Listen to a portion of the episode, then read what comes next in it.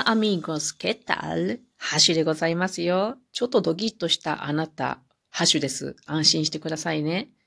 今日はスペイン語で挨拶をしてみました。この BGM も南の国という名前の BGM です。ちょっとあったかい感じがしましたかね。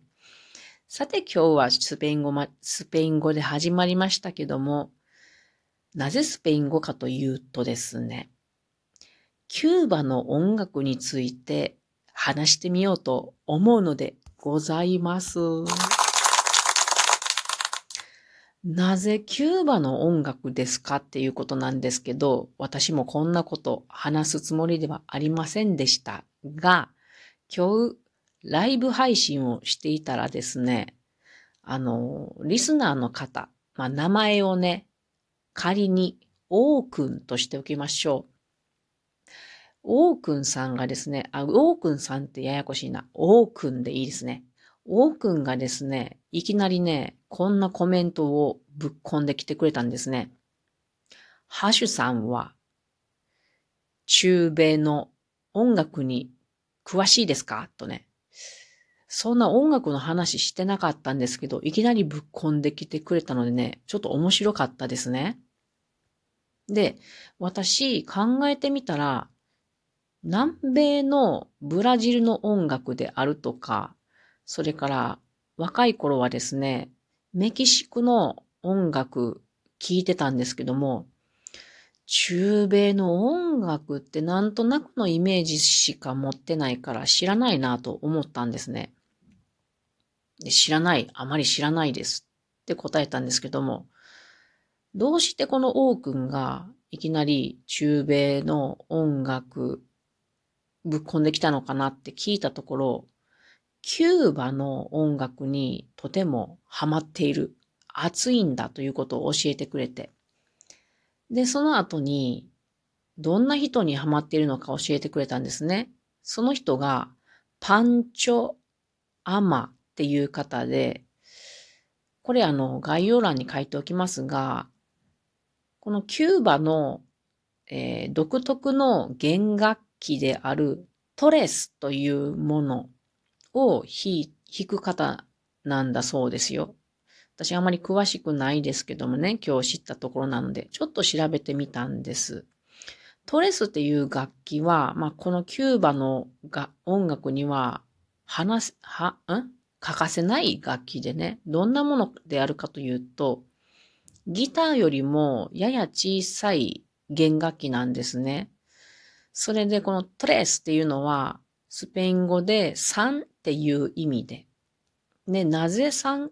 という名前がついてるかというと、弦の、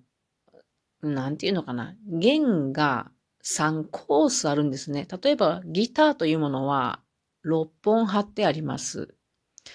でもこのトレスは3、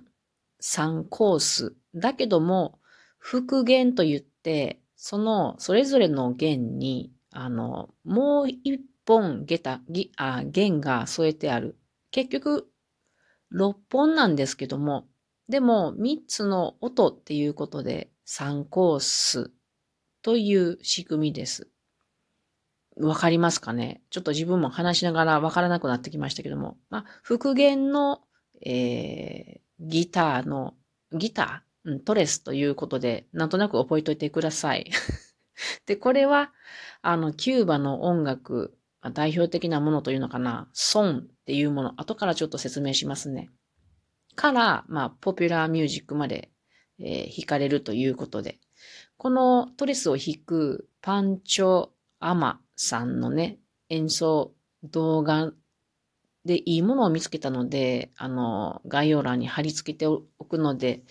興味のある方、見てみてください。私、このね、まあ、パンチョ・アマさんと、まあ、彼のグループが演奏している曲聴いてね、すごくいいなと思いました。特に自分はね、あんまりこう、この、あの、メキシコの音楽かなり明るい感じがするんですよね。皆さんが想像しやすいのは、あの、カルディというね、食品などを扱っているお店がありますけども、このカルディの BGM っていうのが、まあこのサルサというものが流れてるんですね。このサルサというものは、元はこの、うーん、キューバ音楽のね、このソンとか、あとルンバというものから、あの、発展したもので、まあでもこれはあの、1960から70年代にニューヨークで誕生したアメリカ生まれのラテン音楽ということなんですけども、まあ、ああいう感じの音楽と思ってもらったらいいです。カルディを知っている方は多分想像ができると思うんですけど、かなりね、なんかこう、陽気な明るいカラッとしたようなカラフルな音色の音楽、そしてリズムが、うん、軽快な感じのね、音楽を想像してもらったらいいかなと思います。あれにもトレスが使われているのかどうか私はわからないですけれどもね。それと、キューバ音楽で昔すごく流行った曲が、曲というか、あ音楽ありましたね。なんて言ったらいいかわからんけど。あの、ブエナビスタソシアルクラブというものがすごく流行りました。映画もありましたね。何年前かはわかりませんが、私も CD1 枚持っていたし、夫も CD1 枚持っていたし、結構友達もね、CD 買っている人が多かったです。まあ、それは渋い、もうちょっとしっとりした感じなんですけども、こういう感じのキューバの音楽って捉えたらいいのかなと思います。で、そもそもキューバってどこにあるのかなっていうのから確認していきましょうかね。キューバは、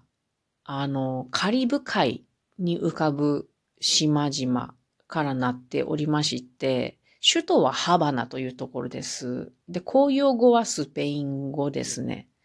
で、この1がですね、なんとアメリカのね、フロリダからとても近いんですね。地図を見たらわかるんですけど、フロリダは、フロ、言えない。フロリダ、フロリダ、フロリダ。フロリダ半島の南145キロに位置してるんですね。で、ちょっとキューバの音楽の背景としてはですね、このキューバの音楽っていうのは、アフリカから連れてこられた黒人さんたちと、それからあの、スペイン人の音楽、この融合した音楽と言ってもいいほどだということなんですよ。ちょっと調べたところによるとね。それがなぜかというと、まあ歴史で見てみるとですね、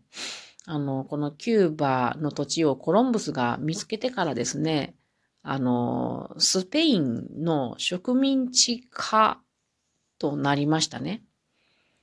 で、どんどんとこのアフリカの方からね、特に西アフリカの方、えー、地域で言うと、ナイジェリアとかベナン、トーゴあたりっていうことですけども、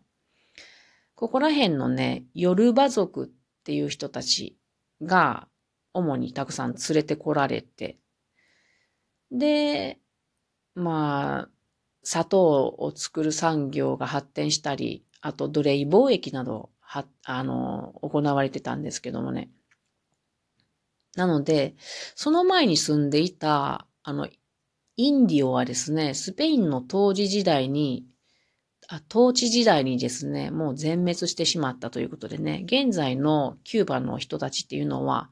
アフリカ黒人奴隷の子孫が約30%。で、残りは大部分がスペイン系の白人っていうことでね。なのでこれがまあ音楽にそのまま現れているわけなんですね。さて、まあ一の関係と歴史的背景を少しね、理解した上で、いざやっと音楽をちょっと見ていきましょうか。で私もね、全然詳しくないんですけど、調べて面白いなと思ったんですね。まず先ほども出てきましたけども、ソンという音楽ですね。あの、キューバの音楽っていくつか種類があるみたいです。その中の、その中のこのソンは別にダジャレでもないんですけども、ソンっていうのはサルサとかね、マンボの元にもなったキューバを代表する伝統音楽ですね。えー、で、使ってる楽器っていうのが、パーカッション、コンガとか、ボンゴとかですね。なんか私もあの動画見たときにすげえかっこいいボンゴ叩いてるなって思いましたね。で、それからギター、で、先ほどのトレス、で、トランペットなどですね。で、メインボーカルがね、メロディーを歌う前半。それから、ボーカルとコーラスの掛け合いによる後半部分で構成するものがソというものだそうです。で、これも、やはり夜バ系の文化の影響が強いんですね。聞いてもらったらわかりますけれどもね、なんか、なんて言ったらいいのかね。あの、すごく細かいリズム、あの、アフリカのリズムっぽい感じでね、あの、うん、いいですね。どう説明できないね。聞いてください。で、他にもヨルバ系文化の影響強いキューバの音楽として、ルンバがあります。これもアフリカから連れてこられたね、あの、奴隷たちの間で生まれたアフリカ由来のキューバ生まれの音楽ということでね、ピアノとかギターといったコードを奏でる楽器は使わず、太鼓のみで演奏される。で、そこにボーカルとコーラスの掛け合いが入る。で、これは社交ダンスのルンバとは別物ということです。というわけで今日はキューバの音楽について少し話してみました。概要欄からパンチョアマさんの音楽お楽しみくださいね。それでは、 Hasta pronto